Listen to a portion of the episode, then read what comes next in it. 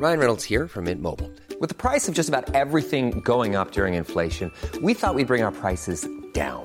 So to help us, we brought in a reverse auctioneer, which is apparently a thing. Mint Mobile unlimited premium wireless. Ready to get 30, 30, bit to get 30, bit to get 20, 20, 20, bit to get 20, 20, bit to get 15, 15, 15, 15 just 15 bucks a month. So, Give it a try at mintmobile.com slash switch. $45 upfront for three months plus taxes and fees. Promo for new customers for limited time. Unlimited more than 40 gigabytes per month. Slows. Full terms at mintmobile.com. Quel est le vrai visage du Brésil Le cinquième plus grand pays du monde, fort de 210 millions d'habitants, est-il une terre d'abondance Une jungle infiniment riche de nature, de faune, de flore, de culture, de danse, de sport? Ou est-il cette terre de la souffrance qui combine tous les maux de notre ère? Inégalité, malnutrition, sécheresse, déforestation, violence, corruption. Une chose est sûre, les prochains jours vont compter.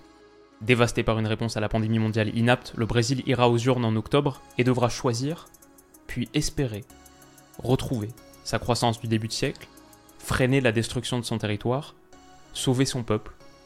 L'enjeu est de taille et peut-être trop écrasant pour y lier un jeu, sauf à considérer qu'ici, le football est plus que ça, et que lui aussi a souffert de grandes peurs. Est-il temps? De revivre de grandes heures.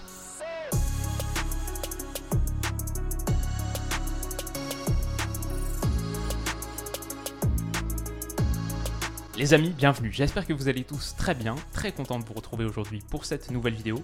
Et donc pour le quatrième épisode de Mondial. Pour l'instant, sur cette série, on a fait Qatar, Canada, Cameroun. Aujourd'hui, le Brésil, ça veut dire qu'aujourd'hui, pour la première fois, on s'intéresse à un vrai cador, à un vrai prétendant à la victoire finale. Alors, deux questions en filigrane pour moi. Est-ce que le Brésil va remporter la Coupe du Monde 2022 Celle-là, elle est un peu difficile. Une autre, peut-être plus juste, plus pertinente, qui nous offre pas mal de matière là à deux mois du match d'ouverture, c'est est-ce que le Brésil, aujourd'hui, doit être considéré comme le favori numéro un de cette Coupe du Monde? Alors, c'est ce qu'on va voir dans quelques minutes. Avant de ça, j'ai envie de poser quelques bases historiques, contextuelles, dans cette première partie qu'on appelle toujours l'ambition. Quelle doit être l'ambition du Brésil à la Coupe du Monde?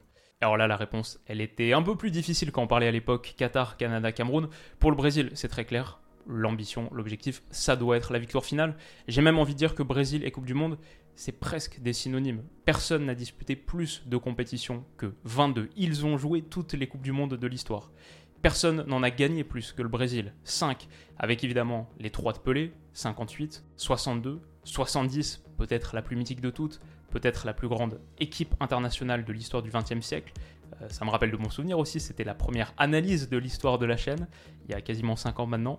94 en finale contre l'Italie au tir au but, et 2002, la revanche de Ronaldo après l'échec de 98, un tournoi auquel j'avais aussi consacré une vidéo il n'y a pas si longtemps. Donc voilà, les 5 titres, les 22 participations, le Brésil c'est la Coupe du Monde. Pour toutes ces raisons-là, le Brésil doit aller à n'importe quel mondial avec l'ambition de le gagner peut-être encore plus, parce qu'il y a une autre partie à cette histoire, c'est que même si le Brésil c'est tout ça, le Brésil c'est aussi, du coup, 20 ans sans gagner de Coupe du Monde. Et c'est 20 ans sans atteindre de finale de Coupe du Monde. Il y a toute une génération de Brésiliens qui n'ont jamais vu leur pays gagner la Coupe du Monde, et pour lesquels le Brésil, c'est au moins autant de souffrance, de déception, de déchirement, de défaite, que de succès, de victoire et de bonheur. Pour eux, le Brésil, c'est plutôt la capitulation face à Zidane en 2006, face à Snyder en 2010, l'humiliation historique contre l'Allemagne en 2014, un des matchs du 21e siècle, peut-être le match du 21e siècle. C'est aussi cette élimination très frustrante contre la Belgique il y a 4 ans, cette histoire glorieuse et ce passé récent empli de souffrance, c'est le cocktail du Brésil. Il signifie forcément que l'ambition doit être la victoire finale. Alors, est-ce qu'ils ont ce qu'il faut pour? Pour moi, la réponse simple, oui. Il y a une abondance de talent au Brésil. On parlera 11 et compositions tout à l'heure. D'abord, j'ai envie qu'on se mette un peu dans la tête de Titch. Pour composer cette liste de 26, voilà ce que tu as à ta disposition.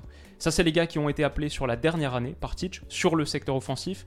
Déjà, ici, en fonction de comment tu procèdes, il faut en éliminer deux ou trois.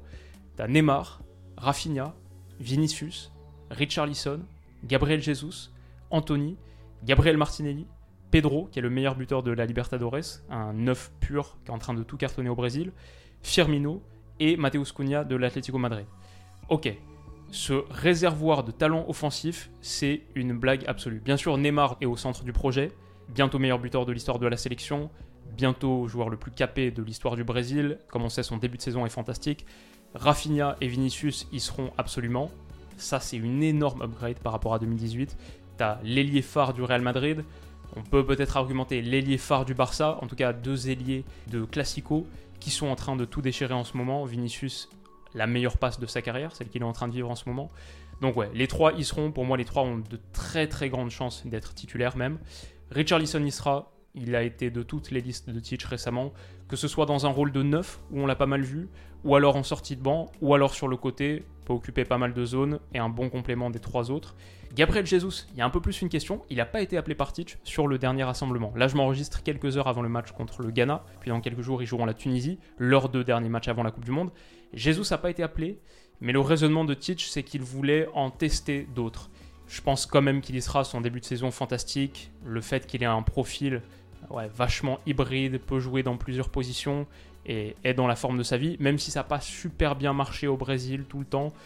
Pour moi, il sera dans les 7 ou dans les 8. Je mets aussi Anthony, il a fait partie de toutes les listes récentes, avec Neymar, Rafinha, Vinicius et Richarlison. Lui, c'est le cinquième que tu coches dans le secteur offensif. Et maintenant, c'est là que vient l'heure du choix. Et si vous êtes particulièrement attentif, vigilant, vous repérerez, comme moi à l'instant, qu'il manque un joueur sur ce diagramme qui sera au mondial pour sûr. Ça veut dire encore une place en moins pour les autres. Ce gars-là, c'est un gars qui, en plus de sa qualité intrinsèque, en plus d'avoir la confiance de Teach, c'est un gars qui t'apporte énormément en sortie de banc. Et ça, ça va être crucial pour ce Brésil parce que on parle des joueurs que Teach peut emmener avec lui au Qatar, mais des joueurs sur le terrain, forcément, au début du match, il y en aura encore moins. Il y a peut-être 3 ou 4 places sur le terrain pour ces gars-là. Donc il faut que Anthony, Jesus, peut-être Richarlison, peut-être Pedro, non seulement aient la qualité intrinsèque, mais peuvent te l'amener en sortie de banc. Et ici, il y a un gars qui a montré qu'il était capable de le faire dans son rôle de super sub dans son club, il excelle. C'est bien sûr Rodrigo du Real Madrid. Ça veut dire encore une place en moins pour les autres. Ça veut dire que pour moi, Titch va partir sur Neymar, Rafinha, Vinicius, Richarlison, Jesus, Anthony, Rodrigo. Il restera donc plus qu'une place à se disputer entre Martinelli, Cunha, Firmino et Pedro.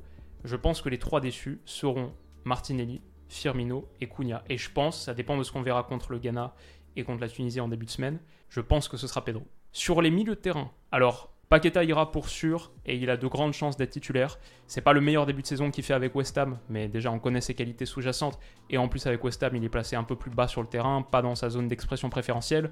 Au Brésil, Paqueta a développé une alchimie avec Neymar qui est hors pair, les deux s'entendent hyper bien sur le terrain, en dehors. Si tu peux bonifier Neymar, tu as de grandes chances de commencer avec le Brésil, Paqueta ok. Casemiro sera titulaire pour sûr.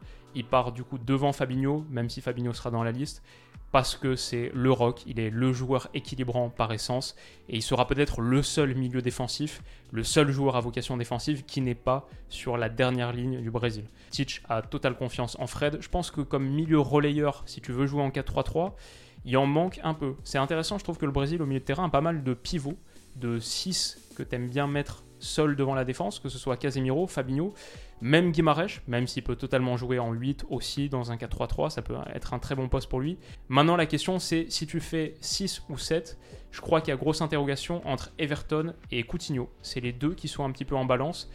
Dans mon idée, le Brésil partira plutôt à 7 et prendra les deux, Everton et Coutinho. Mais voilà, ces 7 là ont une vraie longueur d'avance par rapport au reste. Peut-être Douglas Luiz, à voir mais que ce soit Danilo de Palmeiras, il me semble, du championnat brésilien, pas celui qui joue arrière droit, euh, Arthur Melo, Eden Nilsson et Gerson, eux partent d'un peu plus loin. Si aujourd'hui la liste pour le mondial était faite, ce serait sans doute ces sept gars-là. Mais voilà, là aussi on voit à quel point il y a du talent, c'est vraiment vraiment bien rempli, tu peux faire un très beau 11 avec ça, et Fabinho sans doute ne sera pas titulaire, ce sera je pense Casemiro, Paqueta, deux gars au milieu de terrain, peut-être Fred si tu fais un 4-3-3. Ouais, c'est assez fou.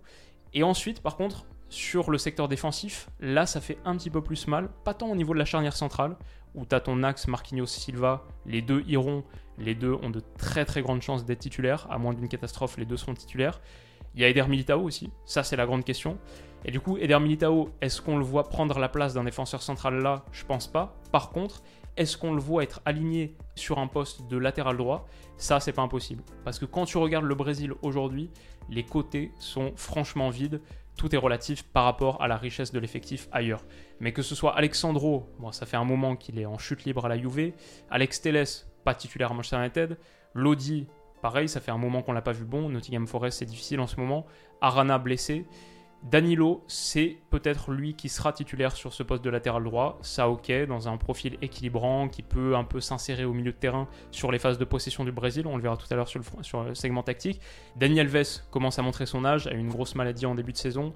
Au Mexique, ça se passe pas hyper bien pour lui. Et en plus, il joue plutôt milieu défensif. Le Brésil, là, la grande question qui est, en train de se poser pour Teach, est-ce que tu pars avec un seul latéral droit de métier au Qatar? Et s'il fallait se prononcer aujourd'hui, il y a des chances que ce soit une question à laquelle on répond par l'affirmative. Emerson a pas du tout les faveurs de Teach.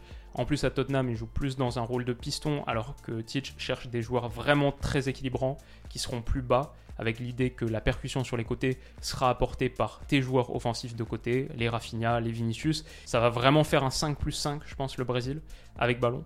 Et Vanderson n'a toujours pas été appelé. Ça pourrait être une option, mais encore une fois, c'est un profil très très offensif, presque un ailier. Et du coup, la question, est-ce que Daniel Alves saute en te disant que du coup, tu prends 5 centraux avec Eder Militao qui peut jouer latéral droit. Ça, c'est sur la dernière opposition du Brésil à l'entraînement. C'est le système qui a été choisi par Tich. Je vois Sandro Teles, Marquinhos, Bremer, Silva, Militao, Ibanez et peut-être le seul Danilo du coup en latéral droit. Si tu prends finalement Dani Alves, sans doute que c'est Ibanez qui saute et tu partirais du coup avec ces 8 gars-là. Mais voilà en gros à quoi ressemble la situation du Brésil sur le secteur défensif, avec des côtés un peu plus vides. Le 11 du coup, le 11 qu'on pourrait voir le Brésil aligné, ça c'est sur l'opposition contre le Ghana, avec du coup j'ai remis Alexandro qui part pour être le latéral gauche titulaire à la place de Teles ici. Mais l'idée c'est d'avoir Paqueta et Casemiro dans l'entrejeu sur le papier avec ensuite, avec ballon, un système qui change totalement. Donc on voit Vinicius, Rafinha, Neymar sous Richarlison, Militao latéral droit, la paire Marquinhos Silva, avec ballon, et c'est ce que Globo Esport a vu à l'entraînement, j'ai lu beaucoup de Globo Esport là sur, sur les derniers jours, ça donnerait plutôt ça. Avec un passage à une défense à 3, Militao du coup, logique, pas un latéral d'animation de couloir. En revanche, le latéral gauche, ici Teles, peut-être demain Sandro, peut-être demain un autre latéral, peut-être tu peux mettre euh, Danilo, en latéral droit, et en fait c'est lui que tu fais passer ici aux côtés de Casemiro, mais qui du coup vient compenser ici, se mettre au milieu aux côtés de Casemiro, ce qui nous donne un vrai, comme je disais, 5 plus 5. 5 joueurs à pure vocation défensive, 5 joueurs pour équilibrer la furie offensive de devant. Parce que ça, ça, ça fait assez peur. Il faut que ce soit bien équilibré par Tich, c'est vraiment la question centrale de l'animation brésilienne. Mais une équipe qui peut aligner Vinicius, Rafinha sur les côtés, Neymar et Paqueta en 10 créateurs, quand on connaît leur alchimie, leur capacité à occuper des zones complémentaires, à comprendre les mouvements de chacun sur le terrain, et juste la pure qualité technique qu'ils ont pour combiner dans les petits espaces, pour finir aussi, les deux sont de bons finisseurs. Richarlison en pointe, à voir, ça c'est pour l'instant. J'aimerais bien potentiellement un Gabriel Jesus, mais en même temps je comprends aussi l'idée d'un profil avec vachement de puissance et même de prise de profondeur. Bon, Gabriel Jesus peut prendre la profondeur, mais un gars sur lequel tu peux t'appuyer, qui t'apporte quelque chose d'un peu différent, à voir. Pedro aura peut-être sa chance aussi. Rodrigo en sortie de banc. Et il te reste Anthony, Coutinho, en l'occurrence Gabriel Jesus, sinon Richarlison, pour faire des différences. À deux mois du mondial, on dirait que c'est comme ça que Teach entend résoudre l'équation de l'équilibre. Comment est-ce que tu assures un peu d'équilibre à une équipe qui peut pourtant aligner ce quintet offensif là, ce, ce quintet magique avec potentiellement un Gabriel Jesus à la place de Richarlison, bah pour l'instant ça semble être 5 joueurs à stricte vocation défensive, pas de dépassement de fonction chez les latéraux, 3 défenseurs centraux qui assurent la protection dans le dos. Donc euh, il y a vraiment une question tactique forte autour de comment animer ce Brésil et la réalité c'est que j'ai pas la réponse. Ce que je peux dire en revanche, c'est que le Brésil a un talent fou et que sur les compétitions internationales, les animations tactiques et collectives, c'est surtout garantir de l'équilibre et de la solidité laisser ensuite tes joueurs individuels s'exprimer. Il n'y a pas forcément vocation à inventer quelque chose de très fort avec ballon. C'est les joueurs qui vont créer la magie. En sélection, tu n'as pas forcément le temps d'imaginer et de réfléchir à un système très élaboré. Donc cette idée finalement de 5 plus 5, si elle est assez claire, compréhensible sur ce que tu demandes de tes joueurs sur la phase sans ballon, avec des rôles qui sont un peu plus rigides, notamment pour les joueurs défensifs, pas trop montés, surtout être garant de la couverture et de l'équilibre, ça peut peut-être marcher. En tout cas, il y a beaucoup de questions et en sortie de banc, comme on a dit, beaucoup d'éléments pour faire la différence. Pedro, peut-être Jesus, peut-être Richarlison, Rodrigo qui est excellent en sortie de banc, Anthony, les autres. Ce Brésil fait quand même assez peur. Voilà donc pour le talent que le Brésil a à disposition. Est-ce que c'est suffisant pour aller au bout? Est-ce qu'ils sont les favoris numéro 1 de cette Coupe du Monde? Si je devais répondre absolument aujourd'hui, je dirais peut-être oui. En 2018, pour moi, c'était déjà la meilleure équipe du tournoi. Peut-être que c'est des souvenirs qui ont été un petit peu dissipés, ça remonte 4 ans maintenant. Pour moi, j'avais vu tous les matchs à l'époque, le Brésil, c'est l'équipe que je trouvais la plus performante, de loin la plus dangereuse, la plus impressionnante. Ils butent contre la Belgique, ok, dans un match héroïque des Belges, il n'y a aucun autre mot. Le Brésil tire trois fois plus, trois fois plus de tirs cadrés. Courtois fait un match phénoménal. Le Brésil, c'était vraiment quelque chose. Aujourd'hui, je les trouve nettement meilleurs. Ils ont peut-être deux fois plus de talent sur le front offensif. Ils passent d'un trio, comme on a dit, Neymar sur un côté, Willian sur l'autre, Gabriel Jesus de 2018 en pointe.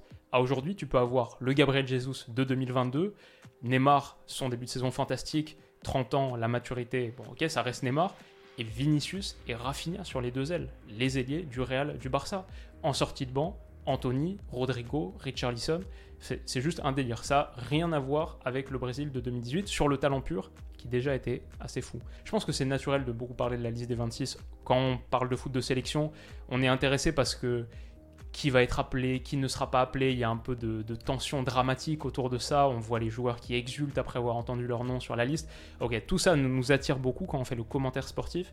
Maintenant, pour moi, c'est pas des listes qui gagnent les coupes du monde. C'est pas vraiment les effectifs qui gagnent les coupes du monde. C'est un peu contre-intuitif parce que je dirais exactement l'inverse en foot de club. C'est totalement les groupes et les effectifs qui gagnent des titres de champion, des ligues des champions. Quand tu joues 60 matchs par an, tu as besoin d'avoir 20, 25 joueurs de grande qualité. En Coupe du Monde, moi je dirais, tu as besoin de 15, 16 joueurs de qualité. Tu as besoin du 11 et tu as besoin de 5 ou 6 impact sub qui peuvent être toujours les mêmes. Finalement, une Coupe du Monde gagnée, c'est 7 matchs joués. Donc pour moi, les questions, c'est est-ce que ce 11 pourra être assez équilibré pour ne pas trop souffrir défensivement? 2. Est-ce que le Brésil ne sera pas un peu trop surchargé émotionnellement, comme ça peut être régulièrement le cas?